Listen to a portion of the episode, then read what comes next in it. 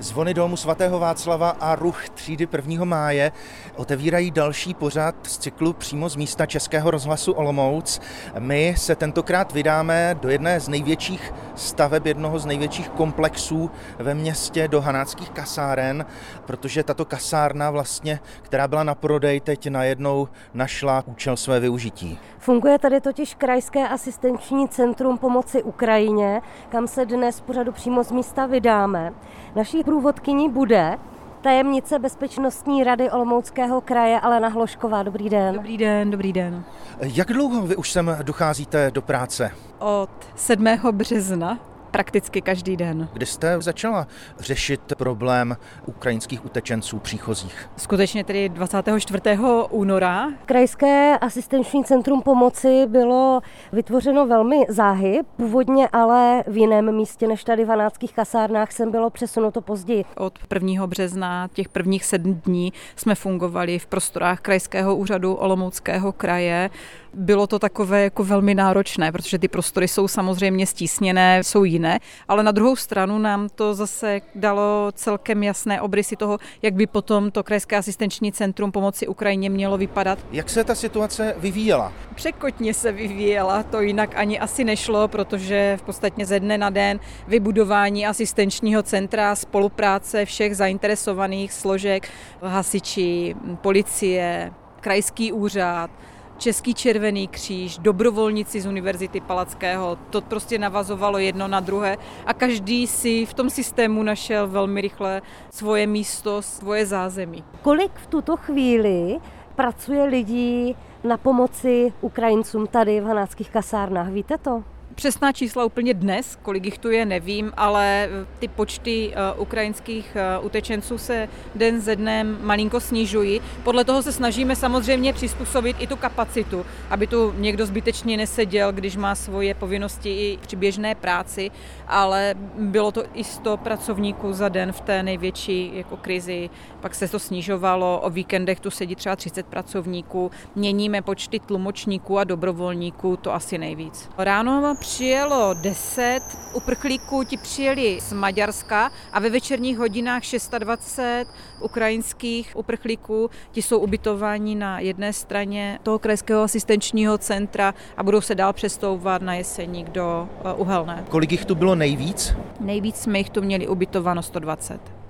Říkáte, že ty počty příchozích klesají. Máte přehled, kolik už celkově ukrajinských uprchlíků v těchto dnech prošlo krajským asistenčním centrem pomoci? Někdy v pátek minulý týden bylo 8,5 tisíce lidí, kteří prošli krajským asistenčním centrem. Registrace, registrace a dvě červené šipky na ukrajinské vlajce. My vstoupíme a prohlédneme si to asistenční centrum zevnitř. Vcházíme do takové přijímací haly, vidíme tady stoleček, za kterým sedí asi první člověk, kterého uprchlíci potkají. Pokud sem vejdou, vidíme tady také příslušníky policie České republiky. Dobrý den. Můžeme se vás zeptat, vy jste tady první, s kým se Ukrajinci v Olomouci v tomhle centru setkají. Vysvětlím, jak to mají vyplnit tu žádost. Dostanou čísilka a pak jdou do čekáren a tam už potkají lidi, další tlumočníky, kteří prostě jim pomáhá se vším. A třeba jestli mají hlad, tak dostanou tady i stravenky a vždycky nasmerují, kam je potřeba jít a kde všechno dostanou. A jestli potřebují nějaké prostě vysvětlení, tak já vždycky řeknu, co potřebuju a nevím, co se týká změny adresy, řeknu vždycky a co se týká dalších eh, zvířat, eh, nezněletě dětí, to všechno vysvětluji tady už a dál pokračuju na čekárny. Takže i zvířata sem dochodí? Jo, jo, se zvířaty taky dostanou tady veterináři. Prostě nasměrují, jestli je potřeba například eh, na humanitární pomoc, tak nasměrují, kde je šatník, kde je potřeba změna adresy a všechno. Vy jste tady jako dobrovolnice z univerzity? Jo, studuju tady na Palackého a právě tlumočení a překladatelství, takže mě to baví. A odkud jste? Z Oděsy. Jak je to pro vás je tady pracovat na centru, kde přijímáte své krajany? Jsem hodně ráda, že já můžu něčím aspoň pomoct, když jsem tady, ne? A že prostě můžu někomu zlepšit náladu a já furt se snažím, ať prostě má lepší náladu. Koukám, když potřebuje někdo tu psychologickou podporu, něco, a tak já se snažím prostě uvidět toho člověka a pomoct. Что касательно курсов чешского, либо еще можете подойти в четвертый кабинет, там социальная помощь, и вам там расскажут все, что касательно тоже курсов и всего остального интеграции. Да. Tak teď nám to přeložte. Paní zeptala se, co se týká kurzu češtiny, kde může dozvědět se o těch kurzech zadarmo, tak jsem nasměrovala, že to může na úřadě práce zeptat se. A ještě na sociální pomoci, tam taky integrační centrum, které taky nabízí kursy češtiny. A nasměrovala, že může jít do trojky a nebo čtyřky a zeptat se a tam už ji všechno vysvětlí. Snažíte se povzbudit i třeba ty, kteří zůstali na Ukrajině u vás doma a dodat jim energii, tak jako tady těm příchozím? No právě mě tam zůstala mamka, tak uh, ona je taková víc jako taky veselější na tom, tak asi beru příklad z ní a vždycky komunikuju, snažím se nějak zlepšit náladu a prostě říct, co tady bylo zajímavého, co oni mají zajímavého, a, ale právě teď v Oděse zatím je klid, takže jako ve mě, mém městě je zatím klid. A vaše rodina třeba neplánuje, že by odešla z Ukrajiny? Mamka ne, mamka chce zůstat tam. Procházíme turnikety. Naší hlavní průvodkyní je Alena Hlošková. Tajemnice Bezpečnostní rady Olomouckého kraje. A na vlnách Českého rozhlasu Olomouc vcházíme do místnosti, která je označena velkým červeným křížem. Zdravotníci Likary je tu napsáno, zdravotnická pomoc medicína dopomoga. Dopomoga. Dopomoga. A nyní se nacházíme v místnosti, která je vyčleněna pro Český červený kříž. Kolegové z Červeného kříže nám pomáhají na asistenčním centru prakticky úplně od prvopočátku jeho vzniku. Zapojili se už v budově krajského úřadu a musíme říct, že pomáhají naprosto skvěle. Jsou to úžasní lidé. V rámci Krajského asistenčního centra každému, kdo přichází zvenku, nabízíme potraviny, dostanou nějaké jídlo a pití, tak aby prostě byly saturovány ty základní potřeby. Chvíli si odpočinou v čekárně a probíhá ten klasický proces vyřizování víza a dalších dokumentů. Právě teď stojíme u dveří, u kterých je napsáno ubytování. Spolu s námi je tu vedoucí centra Miroslav Čoček. Dobrý den. Dobrý den. Jak probíhá vlastně tady ta registrace pro ubytování, kam uprchlíky posíláte, z čeho vlastně čerpáte ty kapacity a tak dále? Pracoviště čerpají vlastně z databáze všech nabídek na to ubytování, ať už jsou to státní ubytovací kapacity, nebo ze samozprávy, kraje, obcí, měst, a nebo i soukromé, nějaké komerční štáb mezi tou ubytovací sekcí musí intenzivně spolupracovat, komunikovat, musíme respektovat nějakou jejich skupinku jako rodinu, kdo ke komu patří a možností vlastně těch ubytovacích kapacit. Jestliže někde je volné 8 míst, eh, my máme tady skupinku, která má třeba 12 míst, tak musíme hledat něco jiného. Jsou tam ještě specifické potřeby, jestli je třeba někdo tělesně postižený, samozřejmě hraje tam roli i věk, jestli je někdo senior nebo právě mají malé děti, jestli mají sebou třeba nějaké zvíře, kočku, psa, takže toto všechno tady musí právě dát dohromady a podle toho vlastně pak jim přiděleno to ubytování což je stěžejní krok k tomu, aby mohli potom nastoupit dál do toho procesu přidělení víza. Jak dlouho ten proces trvá? Je to, dá se říct, jako na počkání. Znamená to, že těch ubytovacích kapacit je dostatek? To jako neumím říct, ale pro ty příchozí, kteří ten den nám se tady ukáží, tak vlastně je odbavíme. A to ubytování, kam je posíláte, už vlastně hledáte dlouhodobějšího charakteru, anebo je tam třeba i nějaká přechodná fáze? Není to jako, že by tam byli jeden nebo dva dny, to ne, je to prostě delší dobu. Nicméně to já už potom, nebo tady Kacpu neví, jak dlouho tam ti klienti zůstanou, jestli už jsou tam měsíc a, a jsou dále, nebo jestli tam chtějí být u těch penzionů nebo u těch osob, eh, jestli tam chtějí být půl roku, rok, to už bohužel tady my jako nevíme teď. Právě vstupujeme do jednoho z pokojů, vidíme tady vlastně jednoduchá rozkládací lůžka, a madrace, peřiny a to je vlastně všechno. Ty pokoje jsou jenom jednoduše opravdu zařízené pro takové krátkodobé ubytování. Na konci chodby je potom kuchyňka, kdy si můžou zalít kafe, čaj, vodu si vzít, když tu zůstávají přes noc, ale obvykle se zde klienti nezdržují více než jednu, dvě noci. Říká naše další průvodkyně Alena Hlošková, tajemnice Bezpečnostní rady Olomouckého kraje. Kolik celkem už se těch ubytovacích kapacit podařilo najít? Tři tisíce osob jsme ubytovali zhruba. Ti, kteří přichází sem do Krajského asistenčního centra pomoci Ukrajině v Olomouckém kraji, sem přichází právě proto, že je to Olomoucký kraj, že tedy jako chtějí, anebo se sem třeba dostávají právě náhodou v rámci toho, že vystoupí z vlaku zrovna tady. Ne, přesně tak je to, že chtějí směrovat do Olomouckého kraje, protože ty střediska jsou v každém kraji zřízená takže a priori to má fungovat tak, že kdo má nějaké příbuzenstvo nebo tendenci být v plzeňském kraji nebo já nevím, na Vysočině, tak směřuje do toho Kacpu právě tam a ti je tam zpracují, odbaví vlastně celým tím procesem.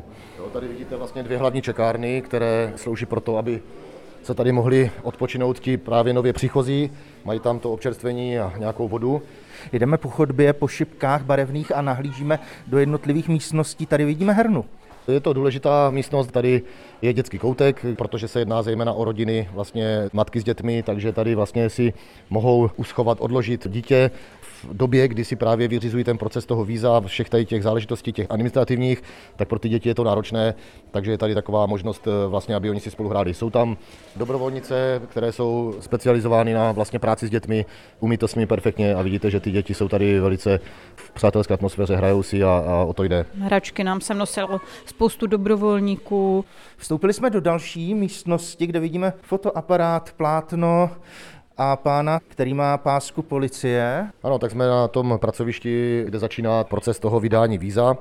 První zastávkou je vlastně tady fotograf. Provedeme fotografii, její úpravu a poskytujeme tu fotografii potom dál kolegům z cizinecké policie, kteří tu fotografii používají pro tu další agendu v rámci udělení toho víza. V oddělení víz se setkáváme s velitelem, kapitánem Radkem Zichem.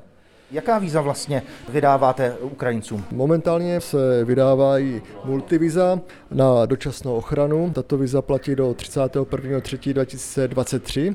Toto vydáváme všem občanům Ukrajinské eh, republiky, kteří přicestovali do České republiky po vzniku konfliktu na Ukrajině, po případě, kteří pobývali legálně zde na území České republiky s jiným typem víza. Jak dlouho celý ten proces trvá? Zhruba 15 minut od pořízení fotografie. Těch 15 minut je ideální případ, kdy osoba má cestovní pas Ukrajiny a samozřejmě setkáváme se i s případy, kdy mají pouze rodný list, občanský průkaz, po případě nemají doklad. V těchto případech už se provádějí další nezbytné úkony a šetření, tak aby se ověřila totožnost.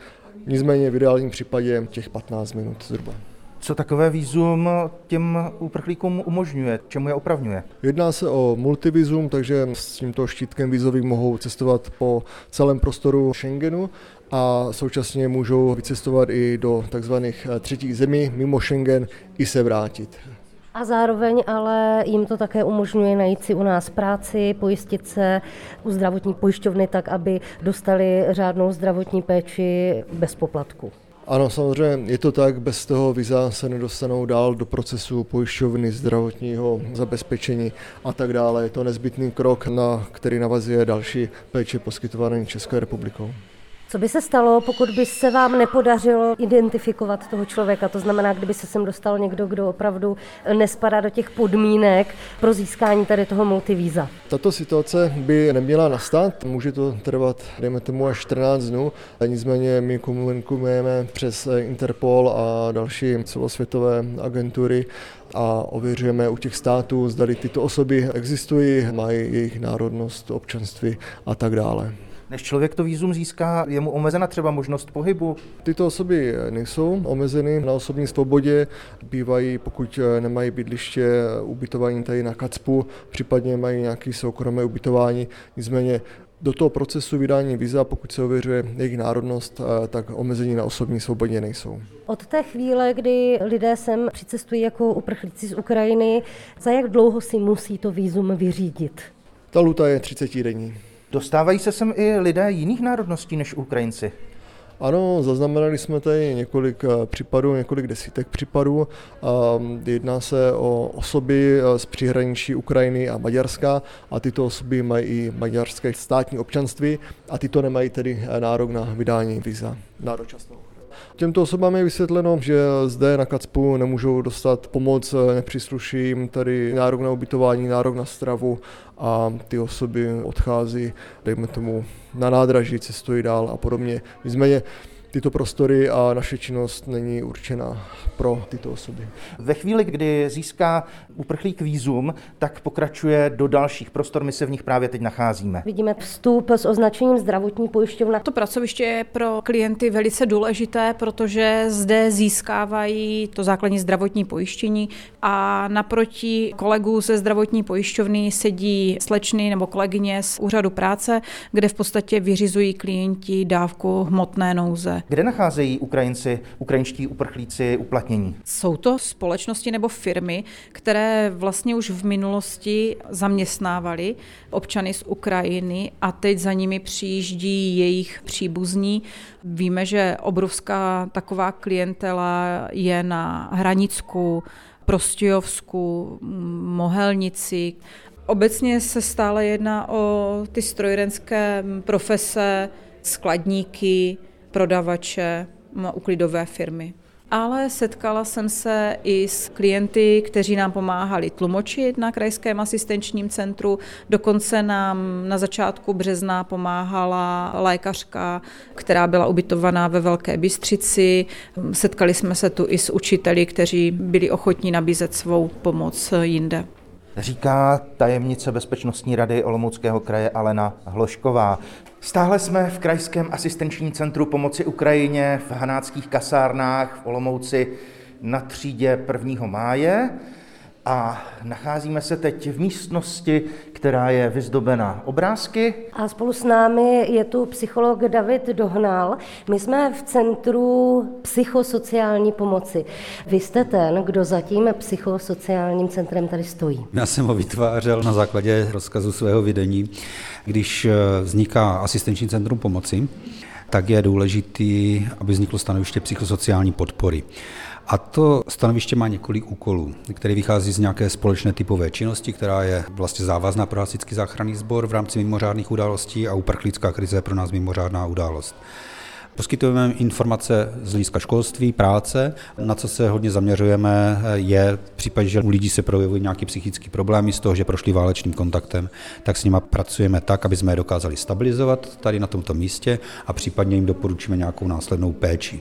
Ať už je to v tom, že dostanou nějakou informaci o psycholozích a psychoterapeutech, kteří pracují na území České republiky online, většinou jsou to z Prahy a mluví ukrajinsky nebo rusky, a nebo si je zařadíme do našeho systému krizové intervence intervence, kdy jim poskytujeme vlastně nějakou péči v rámci krizové intervence, kterou koordinuje naše ukrajinská koordinátorka. Ti lidé tím, že právě přišli do kontaktu s válkou, tak se to odráží na jejich psychickém stavu. Jak to poznáte? Můžete to pozorovat v těle, hodně často jsou zaražení.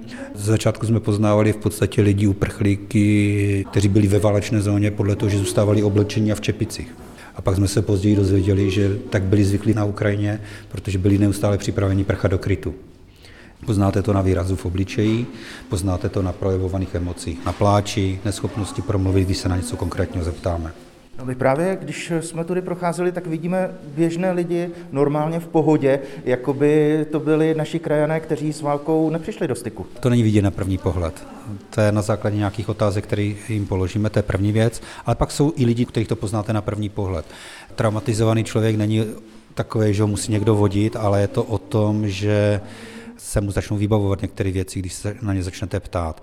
Naším cílem není se ovšem jako ptát na ty věci, které je traumatizovaly, ale naším cílem je jenom upozornit na to, že se může něco s nimi dít a že na to existuje nějaká pomoc. Jak jim tohle to může třeba komplikovat tu adaptaci u nás a je potřeba tedy to ze sebe dostat ven, nebo si to člověk v sobě může nést někde uvnitř a být na první pohled takto bezstarostný? Já pracuji dlouhý roky s traumatem, s traumatizovanými lidmi a lidí, kteří nemají zpracované trauma a u válečných uprchlíků se udává až 20% z nich, kteří prošli válečnou zónou, že se u nich rozvine takzvaná posttraumatická stresová porucha. Znesnadňuje jim to vlastně, ať už u dětí nebo u dospělých, nějaký proces adaptace v tom smyslu, že děti můžou být podrážděnější, agresivnější, daleko méně přizpůsobivější v kolektivu. U dospělých daleko hůř můžou hledat práci, propadají depresím, propadají panickým atakám, úzkostným stavům a dost často se můžou obrátit jako na nějaké psychotropní látky, které vlastně pomáhají nějakým způsobem to zvládat, ať je to alkohol nebo nějaký třeba měkký drogy. I na to je naše stanoviště to, že můžeme je nějakým způsobem odkázat do nějaké péče eh, k dalším lidem, kteří můžou pomoct. Přistupujete jinak k ženám, k mužům, k dětem? Liší se to ti lidé psychicky, kteří přicházejí z té Ukrajiny? Ne, ne, ne, ne, ne. 80-85% jsou ženy s dětmi. Když přijdou muži, tak teďka už v téhle té fázi nechodí ti mladí muži, kteří si tu legalizovali pobyt.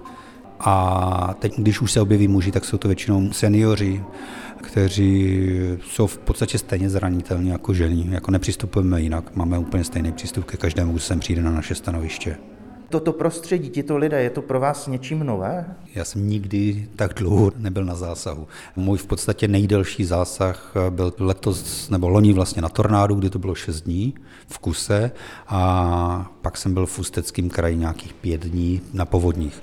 My máme nastavený vlastně systém střídání se psychologů v rámci koordinační role, takže pro mě je to nové dlouhodobosti, to je jedna věc. A druhá věc to téma. Války, samozřejmě nikdo s tím z nás nemá nějakou zkušenost, eh, ale platí tam obecné principy, nějaké první psychické podpory, nějaké krizové intervence, nějakého lidského zájmu o druhé.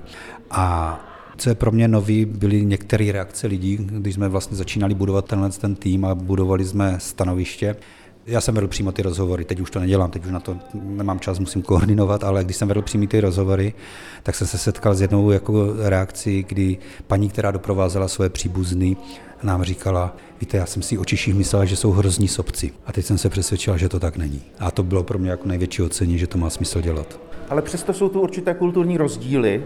Třeba víme, že je více věřících mezi Ukrajinci než v naší republice. A těch kulturních rozdílů je samozřejmě víc, nebo návyků, které mohou působit jakoby jinak, zvláštně třeba na ně ty naše já nejsem odborný na integraci cizinců, ale teď, když jsou v České republice, tak musí přijmout systém, třeba vzdělávání, systém zaměstnávání, systém práce v České republice.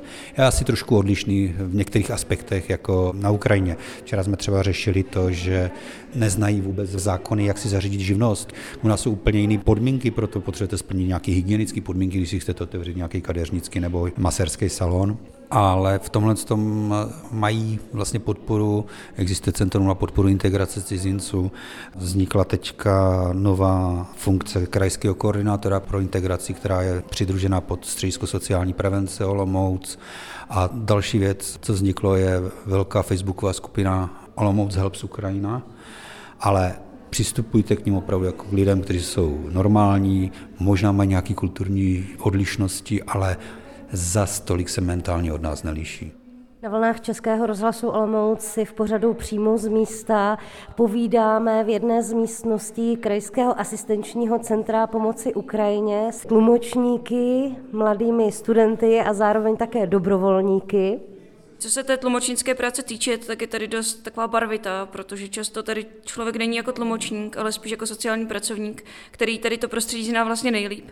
A všechno to skrze něj prochází. Zároveň někdy jsou ale chvíle, kdy musí se zase uvědomit roli z toho tlumočníka. Já mimo jiné tlumočím třeba i terapie, tak tam prostě není žádoucí, aby tam někdo zasahoval. Takže tak je to hodně barvité, hodně se to mění. Jak jste se k téhle práci dostali? No, mě požádala škola, aby jsem sem přišla pomoct. Univerzita Palackého, fakulta filozofická. Obor? Filologie, překladatelská praxe. Já už jsem od začátku války přemýšlela nad tím, jak můžu pomoct a pak jsem se prostě dostala sem, protože studuju mimo německé filologii i ruskou filologii, tak to tak automaticky vyplynulo. Já jsem hned na začátku ještě byla na jiném místě, kde bylo potřeba tlumočníka, ale hned jak jsem to tam vyřídila, tak jsem přešla sem na Kacpu. Jak dlouhé máte směr, nebo jak často sem eh, vlastně docházíte? No já sem docházím prakticky každý den, tak pět, šest dní v týdnu, tady mývám směny, ještě po odpoledních občas dělám něco jiného, protože jsem si řekla, že momentálně je prostě potřeba těch tlumočníků a tak tomu něco obětuji, tím pádem sem chodím takto často. Na začátku jsme dělali dvanáctky, teď to se snažíme rozdělit na osmičky, aby dobrovolníci a tlumočníci nebyli přetížený, ale doufám, že to tak zůstane a nebude každý tlumočník mít aspoň těch 8-9 hodin. No. My jsme slyšeli, že na vás to tady stojí a padá. Jak to vnímáte tady, tu svou roli? No vlastně je to taková zodpovědná role, protože vlastně ty víš všechno. Ty tady procházíš úplně všem a tlumočník je připravený jenom na to, že musí tlumočit, překládat maximálně, ale není připraven na to, že musí pohltat celou informaci, musí to všechno brát na sebe a uklidňovat a ještě k tomu zůstat prostě člověkem, jo. Tak mě napadá, jestli o tom máte přehled, co si ti lidé bez vás počnou, když opustí to centrum? Si myslím, že na základních věcech ještě se domluví, že už policajti takhle už ví základní věci, co musí se ptát, tak tam jo, ale zrovna tady na tomhle místě sociální pomoci, tak to těžko, protože tady už se jedná o více informace, například zdraví, pocitu, škol. Předáváme jim možnosti jazykových kurzů, kterých je spoustu, na druhou stranu spoustu z nich už je zaplněných. Každopádně ta možnost tam je. Zároveň vždycky si odnáší číslo k nám do centra a nabízíme jim, že když budou potřebovat kdykoliv nám můžou zavolat a dáme jim tlumočníka eh, na telefon, což taky může určitě pomoct. Ale pak je otázka nějakého toho dlouhodobého. Zažila jsem paní, která už tady je tři týdny a úplně se vyděsila, že eh, jí nikdo prostě neřekl, že ukrajinský slovo hledat znamená něco z prostého v češtině, že se na ní velice špatně dívali v obchodech například a takovéhle věci. Takže to může to potom na nich, no, ale je to obecně otázka i, i toho jazyka, i těch ostatních věcí, jak se k ním tady lidi budou chovat a tak, no, s tím už nic neuděláme, no. Ukrajince, kteří tady poprvé, oni vůbec nečekali, že někdo tady tak bude k ním upřímný, že bude jim pomáhat všechno vyřizovat, jo, hledat jídlo, všechno úplně. Taky byli strašně nám vděční, kolikrát říkali, že vůbec neočekávali takové pomoci, že ani nepředstavovali, co ten centrum vůbec sebou představuje, jo? že tady lidi, kteří vyloženě na nich přišli jenom pomoc, ale ne prostě jako, že odříkat, co mají dělat a vyhnat ven, že jo. Že je strašně zajímavý. A hlavně berte to tak, že ten svět, který za dveřma je, on je v klidu, on pracuje, on zařizuje svoje věci tam, domácnost, práce, děti, jo, prostě klasika, tradiční věci. A tady, tady se střídá úplně všechno. Tady byla maminka, měla trojčata, které byly tři měsíce a prostě ty si s nima musel sedět a čekat například, aby se nezbudili, aby rodiče mohli vyřízit úplně všechny papíry, aby mohli normálně fungovat. A ty jsi viděl úplně malinký děťatka, jaký vůbec nepředstavuje, co se, co se bude dít, co oni dělají, jo? To je tak zajímavý. Já když jsem jezdila s těmi evakuačními vlaky do Korčovy, tam v centru, tak tam to původně bylo tak, že ona je to taková obrovská hala. Tam člověk procházel mezi lehátky, kde ti lidi byli často zničený, přijížděli přímo z války, často jenom s baťuškem neměli vůbec nic. A pak najednou prošel a byla tam takový jako jenom sklo, krásně umytý a zatím už byly ty výlohy a lidi tam normálně nakupovali. Úplně normálně, jako kdyby se nic nedělo. A, takže člověk stál po levé straně, měl válečné uprchlíky, spoustu jich, kteří nevěděli, kam pojedou, co s nimi bude, přišli o všechno. A na druhé straně tam obyčejní lidé normálně nakupovali a jako kdyby se nic nedělo. A mi to tak, tak jako hrozně často přijde, že prostě takhle to hold je. Bohužel, e, i když my se třeba snažíme pomoct a je to skvělý, tak my často to nechápeme a je tam mezi náma pořád to sklo jako v tom centru v té Korčově. Stejně tak jako tady přímo u nás v centru, já to vnímám tak, že tady je spousta lidí, kteří opravdu chtějí pomoct, jak kolegyně už říkala. Tím pádem jsme tady k ním vstřícní. Chápeme, v jaké jsou situaci do jisté míry a chápeme, jaké mají potřeby, co se děje.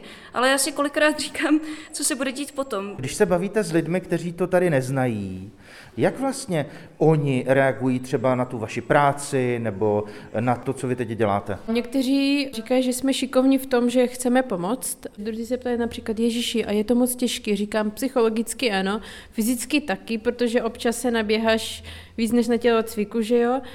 Občas ani nestěháš se najíst, to se taky stává, ale vyloženě, že budou to pozitivně, jo, ne negativně, ale pozitivně. Občas například stávají si lidi, řeknou, že co se tady byli a řeknou, ježiši, to tam hruza. Říkám, dobrá, ale ta hruza může prostě přirůst do úplně pozitivních věcí, jo? že například ty pomůžeš, ten člověk ti děkuje a ty úplně cítíš tu vděčnost, úplně ti to hřeje duší. Jo? Tady je koordinátorka dobrovolníků Barbara Žůrková. Jak velký je ten tým?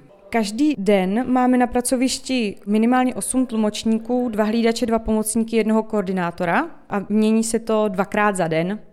Pak máme na noční jednoho tlumočníka stálého, když kacpu nefunguje, ale uprchlíci můžou přijít, jsou tady ubytování a až ráno vlastně projdou zase tím celým kolečkem, jak my říkáme. Dobrovolníků nás dohromady je téměř 400. Je to práce jistě náročná už proto, že se setkáváte s lidmi, kteří prchají před válkou.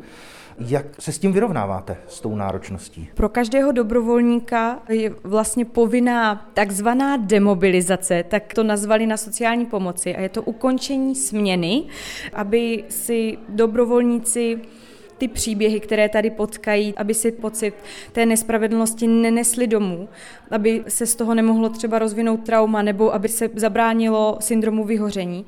Měli jsme tady uprchlíky z Mariupolu, to je vždycky eh, velmi těžké, zvlášť pro tlumočníky, kteří jsou často ukrajinské národnosti, je to pro ně velmi náročná situace.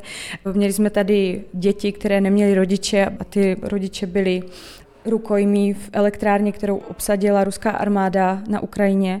Jsou to někdy těžké příběhy, ale každý příběh je jedinečný a je dobré právě nenosit to domů a pro nás, pro dobrovolníky, je velmi dobré to sdílet a říct si, že jsme udělali maximum toho, co jsme mohli a že není možné, abychom zastavili válku nebo pomohli lidem na úkor sami sebe, ale že je potřeba, aby jsme žili i svůj vlastní život a své vlastní příběhy. Líbí se vašim klientům v Olomouckém kraji nebo je něco, co jim tady chybí? Ty emoce, se kterými se setkáváme, jsou různé. Jsou od vděku, který cítí lidé a děkují nám, jsou velmi vděční, až po naštvání z toho, že ta situace vůbec celá nastala, nebo že něco nefunguje tak, jak by mělo, nebo ty informace se pořád mění, mění se víza, napřed bylo vízum strpění, teď je dočasná ochrana. Ty právní parametry tady toho víza, řekněme, jsou jiné, takže lidi musí přicházet znova a měnit si to a z toho pramení velká frustrace třeba. Takže my vlastně velkou škálu emocí poznáváme u těch uprchlíků nebo běženců ukrajinských lidí, ale je to vlastně vždycky hezké setkání. Byť nás zblížila válka, to válka, něco strašného, co se děje, tak uh, mi přijde, že když se potkávají lidi, tak ta zkušenost je velmi dobrá a jde vidět, že jsou lidi vděční za to, že se jim dostává té pomoci a musím říct, že tady na KACPu pracují ráda. Říká koordinátorka dobrovolníků v Krajském asistenčním centru pomoci Ukrajině Barbara Žurková. Naschledanou. Opět nápis v azbuce i v latince štáb, tedy vstupujeme do centra, kde se vše řídí s našimi dvěma průvodci a těmi jsou Alena Hlošková, tajemnice Bezpečnostní rady Olomouckého kraje a pan Miroslav Čoček, vedoucí tohoto centra. Tak jak to probíhá tady přímo v centrále? Co se tu děje? Zásadní věc štábu je komunikace vlastně s vyšším článkem, to znamená s NACPu, s Národním centrem, veškeré přesuny, dá se říct, těch klientů i mezi kraji, jo, to je vlastně ten zásadní tady vlastně komunikační článek. Obsluhujeme tady infolinky, mailovou komunikaci. Vy jste si prošli KACPu a víte, že vlastně je tam eh, Český červený kříž, vízová pracoviště, že je tam pracoviště úřadu práce, pojišťovny, psychosociální pomoci, je tady šatník, samozřejmě je tady to celé vedení eh, jako štábu a ti to všichni spolu musí komunikovat, spolupracovat a vlastně to je záležitost tady té velící místnosti. Říká Miroslav Čoček, vedoucí KACPu, tajemnice Bezpečnostní rady Olomouckého kraje. Má na starosti co v rámci KACPu? Bezpečnostní rada nemá úplně jako nezbytnou nutnost se scházet. Každý týden jednou až dvakrát se schází krizový štáb kraje, který řeší ty úkony týkající se KACPu, jeho chodu a provozu je to jakási střecha nad tím provozem, který tu teď probíhá. Když jsem vám volal, tak vy jste tu mazala chleby paštikou. Co všechno tu děláte? Tak zrovna to mazání chleba paštikou úplně ne, ale byla to nutná práce, kterou bylo potřeba udělat a prostě ve chvíli, kdy je potřeba, tak každý, kdo má ruce, a je to jedno, jestli jsem to já, anebo je to tady pan vedoucí, tak vezmeme všechno ostatní a tu činnost eh, stejně uděláme od převlíkání postelí, vynášení odpadků, mazání chlebu a další. Zrovna ten den, kdy jste telefonoval, tak jsem přijal větší množství klientů z Ukrajiny, kteří se potřebovali najíst, se kterými jsme nepočítali. Potkávali jsme policisty, potkávali jsme úředníky z pracovního úřadu, ze zdravotní pojišťovny, pracovníky Charity. A co tu dělají hasiči? Budu-li mluvit za hasičský záchranný sbor Olomouckého kraje a také za dobrovolné hasiče, kteří nám tady pomáhají, tak jsou nedílnou součástí fungování vlastně KACPu a obecně řečeno jakéhokoliv štábu. Ono se to vlastně víceméně toto odehrává právě v rovině takové té štábní strategické úrovně, kde my jsme nedělnou součástí v těchto složkách a z pozice vlastně integrovaného záchranného systému toto umíme, koordinujeme činnost vlastně tady těch eh, středisek a byli jsme požádáni vlastně krajem, eh, panem hejtmanem a Lomonským krajem o vedení tady toho KACPu, jeho zřízení vůbec spolupráce na té akci. Děkujeme, že jste nás provedli tímto centrem a v tuto chvíli se hloučíme s tajemnicí Bezpečnostní rady Olomouckého kraje Alenou Hloškovou, která si bere na cestu banán a odchází kam? Za chvíli máme jednání krizového štábu nemocnic, protože pořád ještě řešíme i spoustu jiných věcí. Část krizového štábu bude v návaznosti na uprchlickou krizi a část ještě dořešujeme samozřejmě věci kolem covidu. Díky, naslyšenou. Hezký den naschanou. Děkujeme také vedoucímu centra Miroslavu Čočkovi, díky naslyšenou. Všem posluchačům pěkný den, naschanou. A naslyšenou přímo z místa na vlnách Českého rozhlasu Olomouc se těší také Aleš Spurný a Petra Ševců.